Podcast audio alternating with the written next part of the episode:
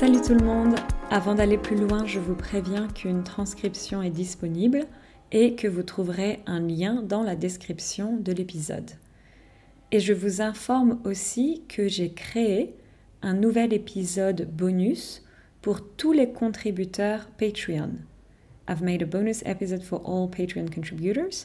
Dans cet épisode bonus, je fais des exercices de traduction et toutes les phrases sont des phrases qui vous seront très utiles. Utile, c'est useful, qui vous seront très utiles si vous allez dans un pays francophone, in a French-speaking country, dans un pays francophone. Des phrases comme sentences like, des phrases comme ça fait trois ans que j'apprends le français, I've been learning French for three years, je me suis installée à Paris il y a six mois, j'ai vraiment envie d'améliorer mon français, etc.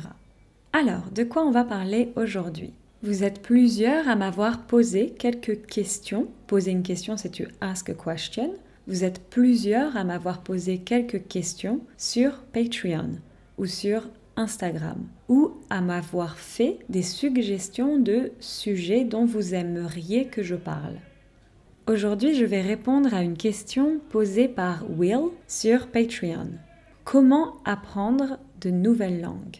Et dans cet épisode, je vais aussi répondre à une question posée par Nick sur Patreon. Comment trouver des personnes avec qui parler en français? Et j'en profite pour vous remercier. I take the opportunity to thank you.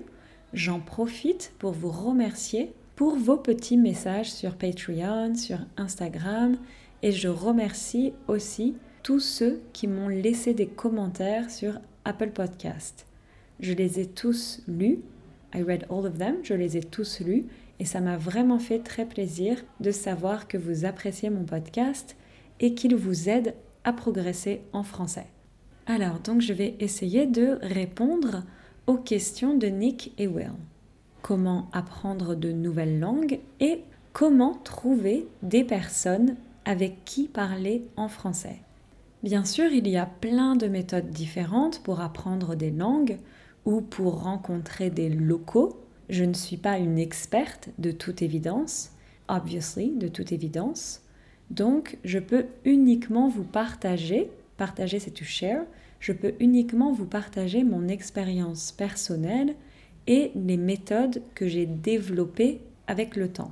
Bien sûr, vous pouvez étudier à l'université ou aller dans une école de langue, mais je vais surtout me concentrer, se concentrer sur quelque chose et to focus on something. Je vais surtout me concentrer sur comment apprendre en autodidacte. Apprendre en autodidacte, c'est self-taught. En français, on dit apprendre en autodidacte. Donc je vais surtout me concentrer sur comment apprendre en autodidacte. Il y a environ 2-3 ans, about 2-3 years ago, il y a environ 2-3 ans, j'ai commencé à étudier le grec et ensuite l'espagnol en autodidacte. Donc je vais surtout vous parler de comment j'ai appris ces deux langues. Tout d'abord, first, tout d'abord, l'élément le plus important d'après moi, d'après moi c'est according to me.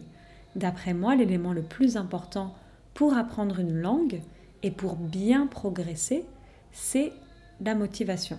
Ça paraît évident, it seems obvious, ça paraît évident, mais en fait, ça l'est pas forcément. Je pense qu'en général, tout le monde fonctionne à peu près de la même manière. Plus on est motivé et plus on apprend efficacement the more we are motivated and the more we learn efficiently. Plus on est motivé et plus on apprend efficacement. Et ce qui est difficile, c'est de maintenir cette motivation. J'ai souvent l'impression qu'on est très motivé au début, mais que c'est difficile de maintenir cette motivation tout le long. Tout le long is all the way, tout le long. C'est difficile de maintenir cette motivation tout le long parce que apprendre une langue, c'est quelque chose qui prend beaucoup de temps. It takes a lot of time. Apprendre une langue, c'est quelque chose qui prend beaucoup de temps. Parfois, on voit des vidéos sur YouTube qui disent apprenez l'espagnol en un mois ou des choses comme ça. Peut-être que c'est possible pour dire quelques phrases, Mais si vous voulez atteindre un niveau, atteindre un niveau c'est to reach a level, mais si vous voulez atteindre un niveau qui vous permettra d'avoir une conversation profonde, alors forcément ça prendra du temps. Pour maintenir ma motivation sur le long terme, pour moi, la chose essentielle, c'est de prendre du plaisir dans l'apprentissage. L'apprentissage, c'est the learning process. Donc, c'est de prendre du plaisir dans l'apprentissage. Il faut que ce soit quelque chose de fun à faire. It has to be something fun to do. Il faut que ce soit, que ce soit être subjunctive, il faut que ce soit quelque chose de fun à faire. Pour moi, c'est comme quand on aime faire du sport ou quand on aime jouer de la musique, c'est un moment de plaisir. Il y a un phénomène en psychologie qui s'appelle the overjustification effect. So imagine that you're passionate about reading. Imaginez que vous adorez lire et que c'est une activité qui vous procure beaucoup de plaisir. L'activité en soi est une récompense. The activity in itself is a reward. L'activité en soi est une récompense parce que c'est quelque chose qui vous procure beaucoup de plaisir. Mais maintenant, imaginez que quelqu'un vous donne une récompense après avoir lu. Imagine that someone gives you a reward after reading. Imaginez par exemple que quelqu'un vous dise, imagine that someone tells you, imaginez que quelqu'un vous dise, si tu lis ce livre, tu auras une récompense après. If you read this book, you'll get a reward afterwards. Si tu lis ce livre, tu auras une récompense après. Eh bien, parfois, ce qu'il se passe, c'est qu'on va se concentrer davantage sur la récompense davantage is more, on va se concentrer davantage sur la récompense que sur le plaisir que nous procurait la lecture à la base. Sometimes what happens then is that you're going to focus on the reward at the expense of your original pleasure that you got from reading. Parfois, ce qu'il se passe, c'est qu'on va se concentrer davantage sur la récompense que sur le plaisir que nous procurait la lecture à la base. Et donc on va ressentir moins de plaisir en lisant parce qu'on sera surtout concentré sur notre récompense. Et en conséquence de ça, on va être moins efficace dans notre activité. Pourquoi est-ce que ça affecte notre performance? En fait, quand on prend du plaisir dans une activité, c'est parce que notre cerveau, our brain, we go back to the reward system, c'est parce que notre cerveau libère de la dopamine. Et cette libération de dopamine nous donne beaucoup d'énergie. Donc grâce à cette énergie, thanks to this energy, donc grâce à cette énergie, on est plus efficace, on est plus performant. Donc au final, in the end, au final, c'est un peu comme si la récompense extérieure avait corrompu notre plaisir, notre motivation de base et donc notre performance. It's like the outside reward has corrupted our original enjoyment and inner motivation. C'est comme si la récompense extérieure avait corrompu notre plaisir, notre motivation de base et donc notre performance. Personnellement, apprendre des langues, c'est un vrai plaisir pour moi et j'adore le processus. Et c'est parce que je prends beaucoup de plaisir dans ce processus que j'ai beaucoup de motivation et donc beaucoup d'énergie pour apprendre. J'évite de trop penser aux résultats. Éviter to avoid. J'évite de trop penser aux résultats. Chacun fonctionne différemment, mais personnellement, je ressens ça avec les langues ou avec la lecture. Quand je lis pour mon propre plaisir, j'adore lire. Mais quand j'étais à l'école et que je devais lire pour avoir des bonnes notes, des bonnes notes c'est good grades, quand je devais lire pour avoir des bonnes notes, alors je prenais beaucoup moins de plaisir et je me disais surtout, ok, il faut que je réussisse mon contrôle. I need to pass my test. Ok, il faut que je réussisse mon contrôle. So in French, when we talk about a test at school, we're going to use the word un contrôle ou une interro. Par exemple, demain j'ai un contrôle en français. Demain j'ai un contrôle de maths. Donc quand j'étais à l'école, je prenais beaucoup moins de plaisir quand je lisais et je me disais surtout, ok, il faut que je réussisse mon contrôle. Donc ça gâchait mon plaisir de lire. Gâcher, c'est to waste. Ça gâchait mon plaisir de lire et ça rajoutait un stress qui était contre-productif. Pour moi en tout cas. Et souvent, j'aimais pas trop les livres que je lisais pour l'école, alors que j'aimais beaucoup les livres que je lisais à côté de l'école, on the side, à côté de l'école, pour mon propre plaisir. Après, bien sûr, quand on apprend une langue, il y a plein de récompenses qui viennent par la suite. Quand on parle une langue étrangère, ça nous permet de rencontrer plein de gens, d'échanger avec des gens qui viennent d'une autre culture. C'est un très bon exercice pour le cerveau, c'est un excellent moyen d'augmenter sa mémoire et sa capacité d'apprentissage. Ça peut rendre un voyage à l'étranger très enrichissant, mais tout ça, ça viendra naturellement après. Mais sur le moment, c'est essentiel de trouver une méthode qui rende l'apprentissage agréable et de trouver du plaisir là-dedans.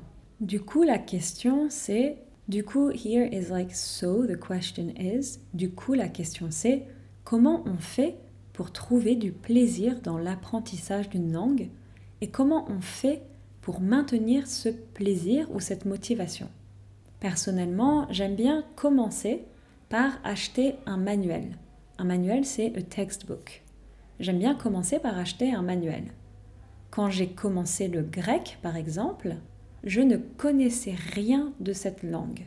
Je suis allée dans une librairie. Careful, une librairie is a bookstore. It's not a library. A library is une bibliothèque. Donc je suis allée dans une librairie. J'y suis restée une heure pour trouver un manuel qui avait l'air, that seemed, qui avait l'air agréable à lire. Quand j'achète un manuel, j'achète un manuel qui n'est pas trop gros. Je trouve ça décourageant. Décourageant, c'est demotivating. Je trouve ça décourageant quand le manuel est trop gros. Donc j'aime bien prendre un manuel qui n'est pas trop gros, qui a l'air accessible, avec une mise en page qui donne envie. Une mise en page, c'est un layout. So a layout that makes you want to read it. Avec une mise en page qui donne envie de le lire ou juste qui donne envie. Avec une mise en page qui donne envie.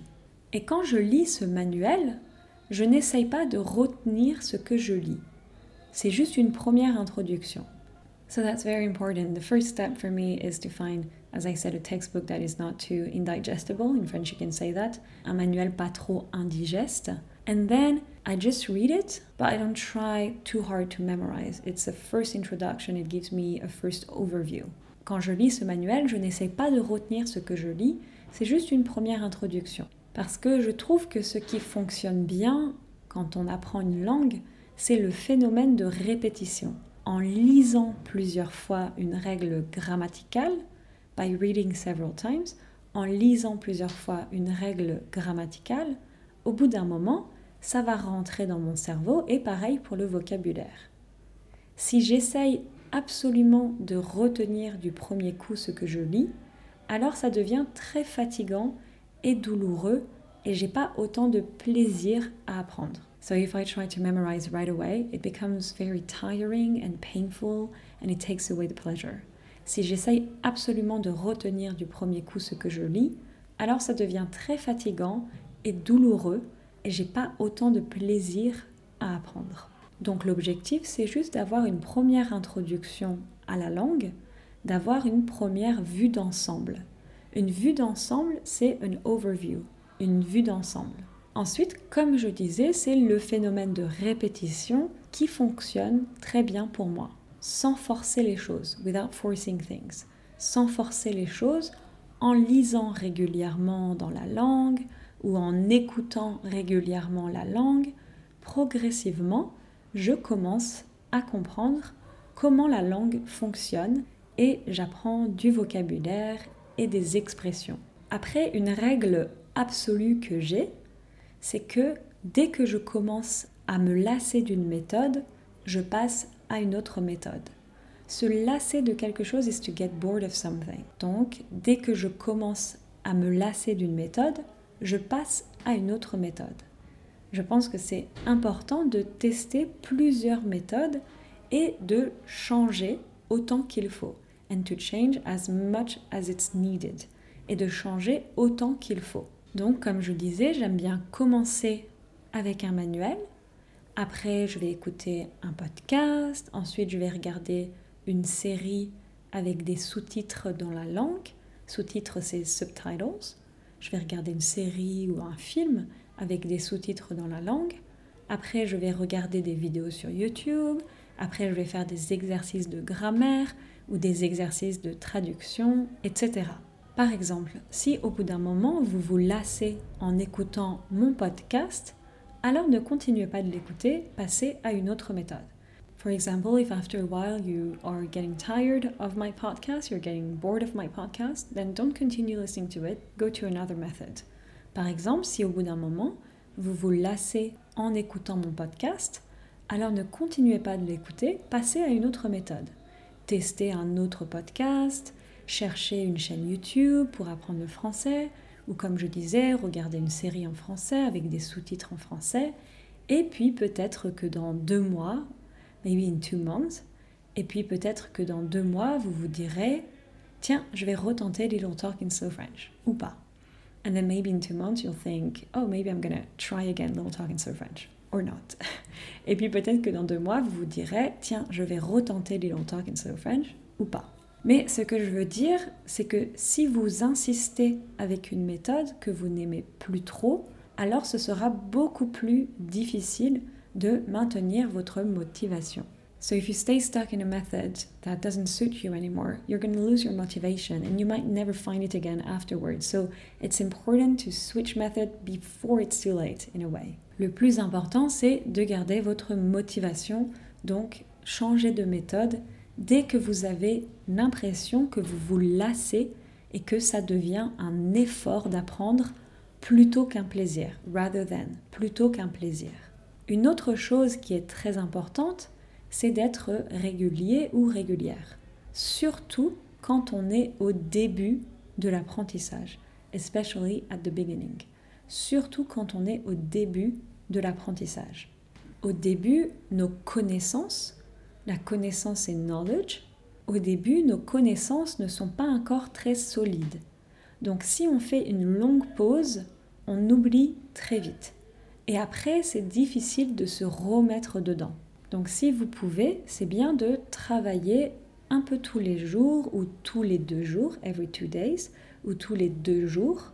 Et une autre chose que j'ai remarqué, c'est que personnellement, je trouve que c'est mieux d'apprendre un peu chaque jour plutôt que d'apprendre pendant des heures une fois de temps en temps. It's better to learn a little bit every day or every two days than to learn for several hours once in a while. Donc, je trouve personnellement que c'est mieux d'apprendre un peu chaque jour plutôt que d'apprendre pendant des heures une fois de temps en temps. Personnellement, j'aime bien faire 30 minutes par jour. C'est pas beaucoup, mais en faisant ça tous les jours ou tous les deux jours, je sens un gros progrès. Et pendant ces 30 minutes, j'essaye d'être vraiment active. Par exemple, si j'écoute un podcast en espagnol, alors je sens que j'apprends plus efficacement en écoutant très activement pendant 20-30 minutes plutôt qu'en écoutant pendant deux heures non-stop sans être très active. Qu'est-ce que je veux dire avec être active? What do I want to say? Qu'est-ce que je veux dire avec être active? Si j'écoute mon podcast en espagnol en étant active, alors j'essaye d'avoir toute mon attention dessus. Comme ça, j'écoute avec attention en faisant un peu de shadowing. C'est quoi le shadowing? C'est une technique qui consiste à parler après la personne pour améliorer sa prononciation, son accent, etc. So it's a technique that consists in talking after the person. C'est une technique qui consiste à parler après la personne pour améliorer sa prononciation, son accent, etc. Et c'est une technique très efficace que je vous conseille de faire en écoutant un podcast par exemple. Une autre chose que je trouve importante, c'est d'écouter des gens qui ne parlent pas trop vite, not too fast, qui ne parlent pas trop vite. C'est pour ça que j'avais décidé de faire un podcast en slow French.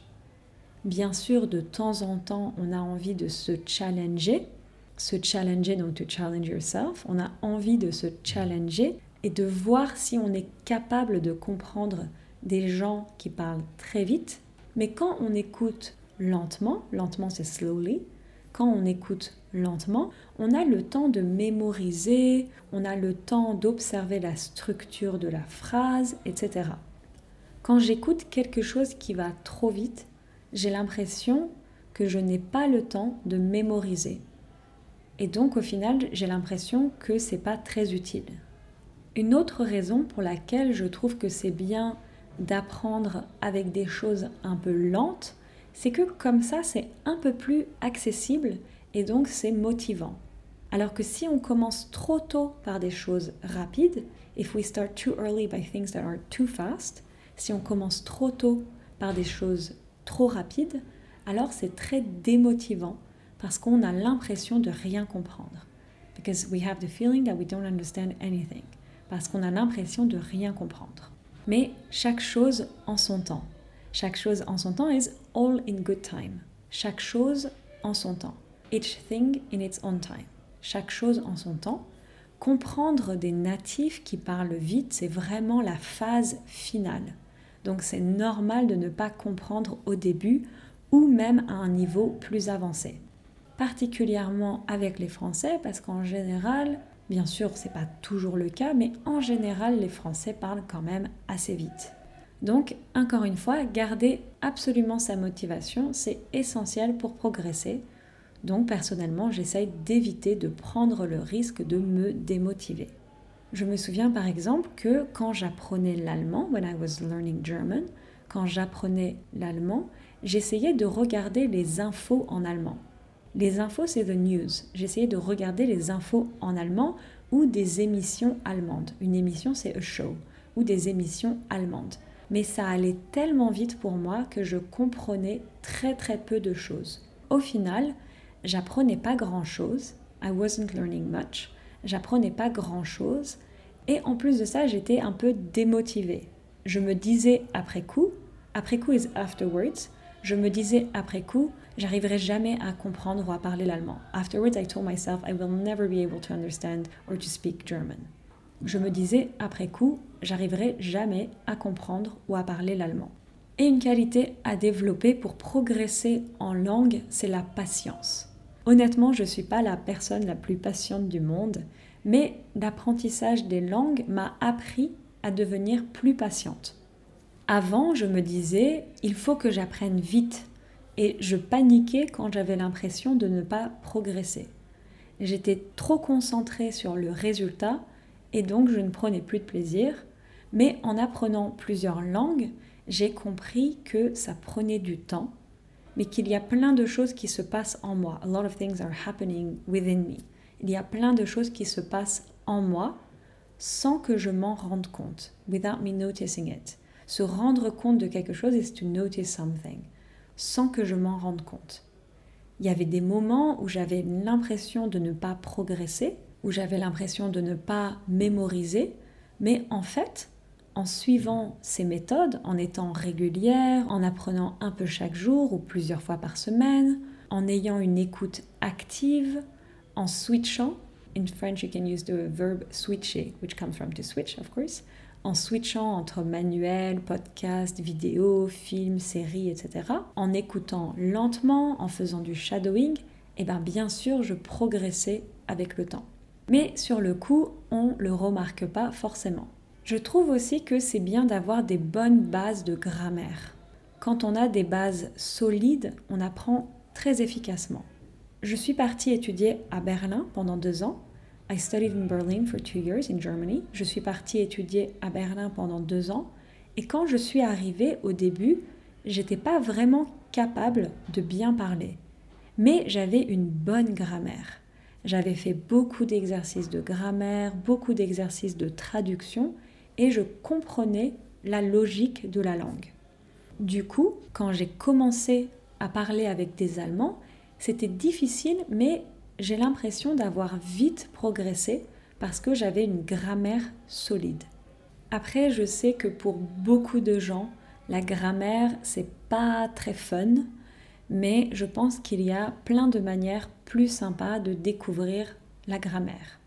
Il y a de plus en plus de vidéos sur YouTube qui expliquent la grammaire, des podcasts j'imagine, et comme je disais, trouver un manuel qui a une mise en page, donc un layout, qui a une mise en page agréable et pas trop indigeste, c'est crucial. Donc voilà, c'est comme ça que j'ai commencé à apprendre l'espagnol et le grec en autodidacte. L'étape d'après, the next step, l'étape d'après, c'est de pratiquer. Mais comment on fait? Alors, on va voir ça dans quelques instants, mais avant ça, on va faire notre petite pause cinéma-musique. Le film dont je vais vous parler aujourd'hui, c'est un film français qui se déroule en Espagne, à Barcelone. Se dérouler, to take place. C'est un film qui se déroule en Espagne, à Barcelone. On suit Xavier, suivre c'est to follow, on suit Xavier, un jeune étudiant français qui va faire une année Erasmus à Barcelone. So I think in Europe everyone knows what Erasmus is, but for those who don't, Erasmus is an exchange program between European universities. So that's what I did when I studied in Berlin. I did one year of Erasmus in a university in Berlin. Donc on suit Xavier, un jeune étudiant français, qui va faire une année Erasmus à Barcelone. Et il s'installe dans une colocation ou une coloc. S'installer, c'est to settle. Une colocation is a bit difficult to explain. Uh, une colocation is a place where you live with several people, where you have roommates. In French, we say une colocation ou une coloc. Par exemple, j'habite en coloc. And to say roommates, we say colocataire. Un colocataire ou une colocataire. But very often it becomes coloc. So it's the same word. So you can say, if you want to say, I live in a place uh, with several people and I have five roommates, you can say, j'habite en coloc et j'ai cinq colocs. Donc, il s'installe dans une colocation ou une coloc et ses colocataires ou colocs, his roommates, ses colocataires ou ses colocs viennent d'Angleterre, d'Allemagne, d'Italie, etc.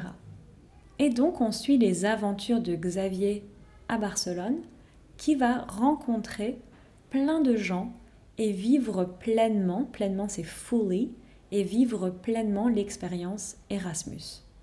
Et ce film s'appelle L'auberge espagnole. L'auberge, c'est un hostel. Donc, l'auberge espagnole.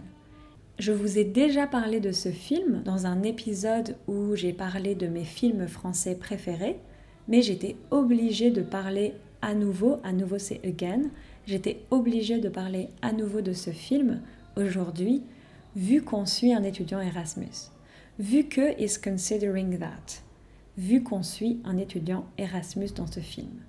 Quand j'étais plus jeune, j'aimais beaucoup regarder ce film. Je l'ai vu plein de fois et c'est un film qui m'a donné envie de faire un Erasmus. It's a movie that made me want to do an Erasmus. C'est un film qui m'a donné envie de faire un Erasmus. So you can say like this, faire un Erasmus. For instance, j'ai fait un Erasmus à Berlin. Or you can also say, j'étais en Erasmus à Berlin. Donc faire un Erasmus ou être en Erasmus. J'ai fait un Erasmus à Berlin, j'étais en Erasmus à Berlin. Alors côté musique, on va rester sur du français et de l'espagnol. Enfin, à Barcelone, on parle le catalan, mais dans le film, il y a aussi beaucoup d'espagnol. On va rester donc sur du français et de l'espagnol parce que le morceau le morceau donc the piece, the piece of music, le morceau de musique ou juste le morceau, parce que le morceau dont je vais vous parler s'appelle Paris Latino. Paris Latino, c'est un morceau d'un groupe français qui s'appelle Bandolero. Et c'est un morceau un peu funk des années 80, from the 80s, des années 80, qui mélange ou qui mixte du français, de l'espagnol et de l'anglais. Paris Latino, c'est un morceau qui a eu beaucoup de succès quand il est sorti, quand il est sorti, donc when it was released, quand il est sorti, mais le groupe Bandolero n'a pas eu beaucoup de succès par la suite. C'est ce qu'on appelle un succès sans lendemain. So in English we say one hit wonder, a one hit wonder. In French we call it un succès sans lendemain, a success without a day after. Le lendemain is the day after. Donc c'est ce qu'on appelle un succès sans lendemain. Et ce morceau Paris Latino, vous l'avez peut-être déjà entendu dans le film Call Me By Your Name avec Timothée Chalamet. Pour ceux qui veulent écouter Paris Latino, j'ai rajouté le morceau dans la playlist Little Talk in Slow French. Vous pouvez trouver le lien vers la playlist dans la description de l'épisode. Et j'ai rajouté d'autres morceaux français des années 80 dans la playlist que j'aime beaucoup. So you can check out the Little Talk in Slow French playlist, which is in the, the episode's description. And I've also added some other French songs from the 80s that I like. Alors, avant notre pause, on disait que l'étape d'après, c'est de pratiquer. Et donc, comment on fait pour pratiquer? Bien sûr, l'idéal, c'est de pouvoir être dans le pays. Mais si ce n'est pas encore possible, particulièrement en ce moment avec le coronavirus, comment est-ce qu'on peut faire? Une possibilité que vous avez, c'est de faire un tandem linguistique. Un tandem linguistique is basically a linguistic partnership. You find someone with who you're going to be able to exchange uh, languages. Quand j'apprenais l'allemand, j'étais allée à l'Institut allemand à Paris et ils organisaient des rencontres pour tandem linguistique. J'ai rencontré une Allemande, on a bien sympathisé et on se voyait une fois par semaine. On parlait une heure en français et je la corrigeais et une heure en allemand et elle me corrigeait. Corriger donc to correct someone, corriger quelqu'un. Et en ce moment, je fais un tandem avec un ami puertoricain, donc de Puerto Rico. On parle une heure en français et une heure en espagnol. Je ne connais pas assez bien, mais je sais qu'il y a aussi des applications, apps, phone apps, des applications de tandem ou des sites web pour faire des tandems en ligne. Une autre possibilité, c'est de faire des cours de conversation. Il y a plusieurs sites comme italki sur lesquels vous pouvez trouver un professeur. Vous pouvez faire des cours de grammaire ou autres, ou vous pouvez faire des cours de conversation. Je pense qu'une chose clé une clé, c'est qui. Donc, une chose clé, c'est de ne pas trop procrastiner. Vous pouvez juste tester et si vous aimez bien, c'est super. Si vous aimez pas trop, au moins vous aurez essayé. At least you will have tried. Au moins vous aurez essayé. Et alors ensuite, imaginons que vous avez la chance de partir dans le pays et de pratiquer avec les locaux. Alors bien sûr, ça va dépendre de beaucoup de choses. Est-ce que vous étudiez dans une université? Est-ce que vous travaillez dans une entreprise avec d'autres locaux? Est-ce que vous avez beaucoup d'opportunités de rencontrer des locaux? Ça va dépendre de tout ça. Comme je disais tout à l'heure, j'ai étudié à Berlin pendant deux ans. J'étais en licence en Erasmus et après j'étais en master. Et donc c'était facile de rencontrer d'autres étudiants Erasmus et de parler en anglais. Mais mon objectif, c'était de pouvoir parler allemand. Donc j'ai décidé de m'inscrire dans un club de sport. S'inscrire dans un club, c'est donc to join a club. J'ai décidé de m'inscrire dans un club de sport, de badminton, parce que I was playing a lot of badminton.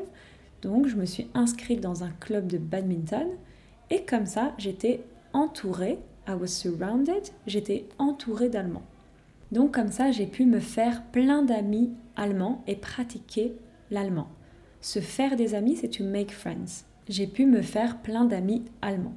Donc si par exemple vous allez dans un pays francophone et vous trouvez que c'est difficile de rencontrer des francophones, peut-être que ça peut être une bonne idée de vous inscrire dans un club de sport ou dans un club de théâtre ou dans une association ou autre.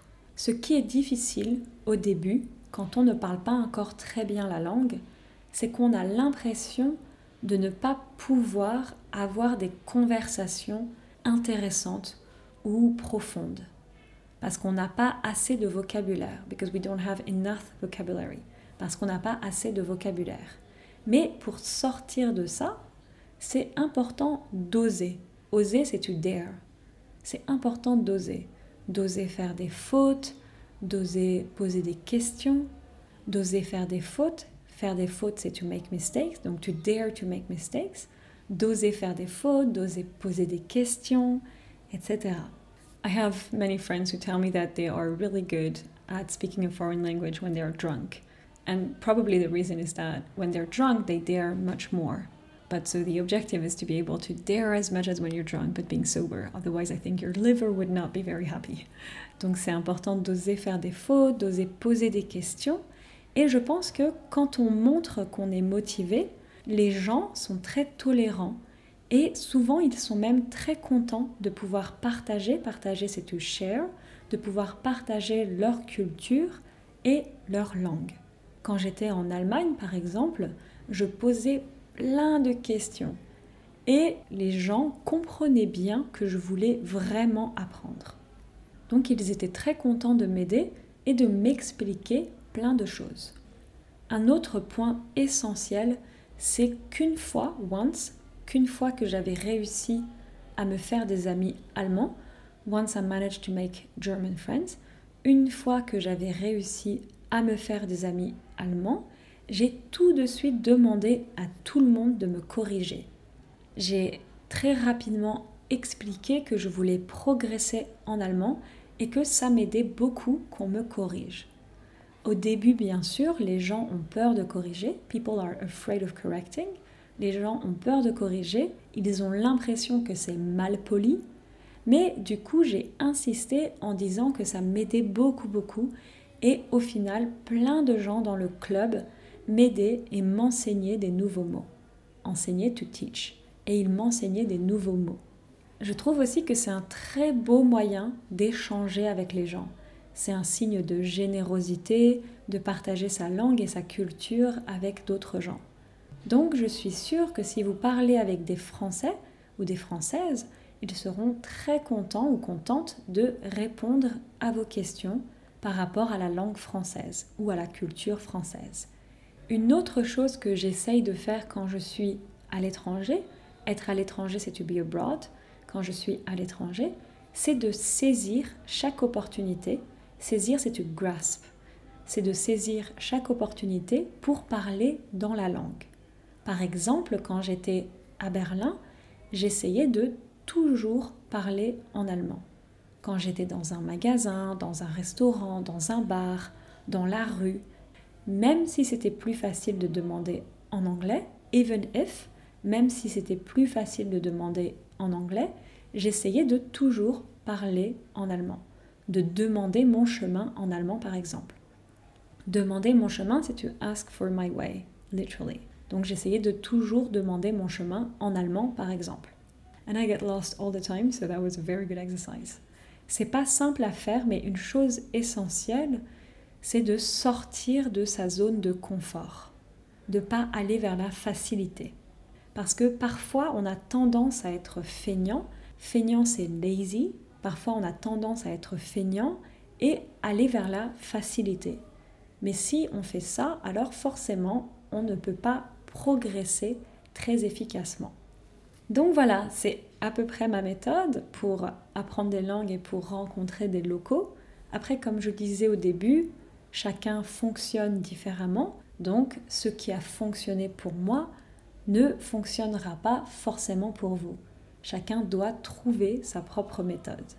Je pense qu'apprendre une langue, c'est aussi apprendre des méthodes, réfléchir à ce qui fonctionne bien avec nous, plutôt que de rester coincé, être coincé to be stuck, plutôt que de rester coincé avec une méthode qui ne nous correspond pas.